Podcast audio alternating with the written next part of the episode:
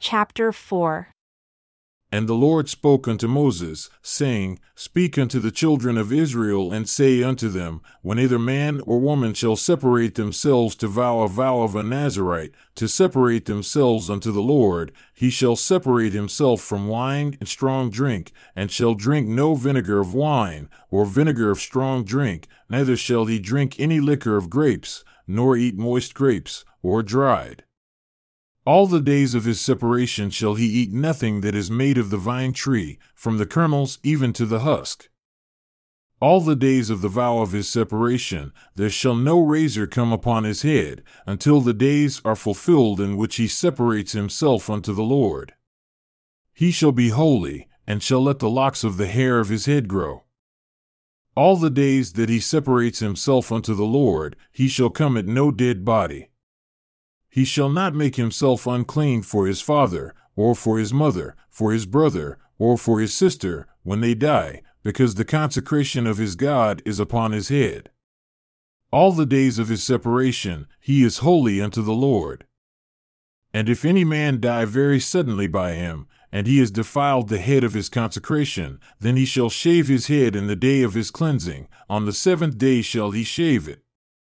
And on the eighth day, he shall bring two turtle doves or two young pigeons to the priest, to the door of the tabernacle of the congregation. And the priest shall offer the one for a sin offering and the other for a burnt offering, and make an atonement for him, for he sinned by the dead, and shall hallow his head that same day. And he shall consecrate unto the Lord the days of his separation, and shall bring a lamb of the first year for a trespass offering. But the days that were before shall be lost, because his separation was defiled. And this is the law of the Nazarite when the days of his separation are fulfilled, he shall be brought unto the door of the tabernacle of the congregation, and he shall offer his offering unto the Lord. One ewe lamb of the first year without blemish for a burnt offering, and one ewe lamb of the first year without blemish for a sin offering, and one ram without blemish for peace offerings, and a basket of unleavened bread, cakes of fine flour mingled with oil, and wafers of unleavened bread anointed with oil, and their grain offering, and their drink offerings.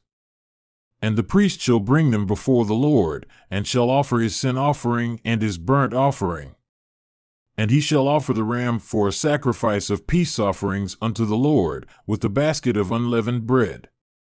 The priest shall offer also his grain offering and his drink offering. And the Nazarite shall shave the head of his separation at the door of the tabernacle of the congregation, and shall take the hair of the head of his separation, and put it in the fire which is under the sacrifice of the peace offerings. And the priest shall take the boiled shoulder of the ram, and one unleavened cake out of the basket, and one unleavened wafer, and shall put them upon the hands of the Nazarite, after the hair of his separation is shaven. And the priest shall wave them for a wave offering before the Lord. This is holy for the priest, with the wave breast and heave shoulder, and after that the Nazarite may drink wine. This is the law of the Nazarite who has vowed, and of his offering unto the Lord for his separation, besides that that his hand shall get, according to the vow which he vowed, so he must do after the law of his separation. And the Lord spoke unto Moses, saying, Speak unto Aaron and unto his sons, saying, In this way you shall bless the children of Israel, saying unto them, The Lord bless you and keep you, the Lord make his face shine upon you and be gracious unto you. The Lord lift up his countenance upon you and give you peace. And they shall put my name upon the children of Israel, and I will bless them.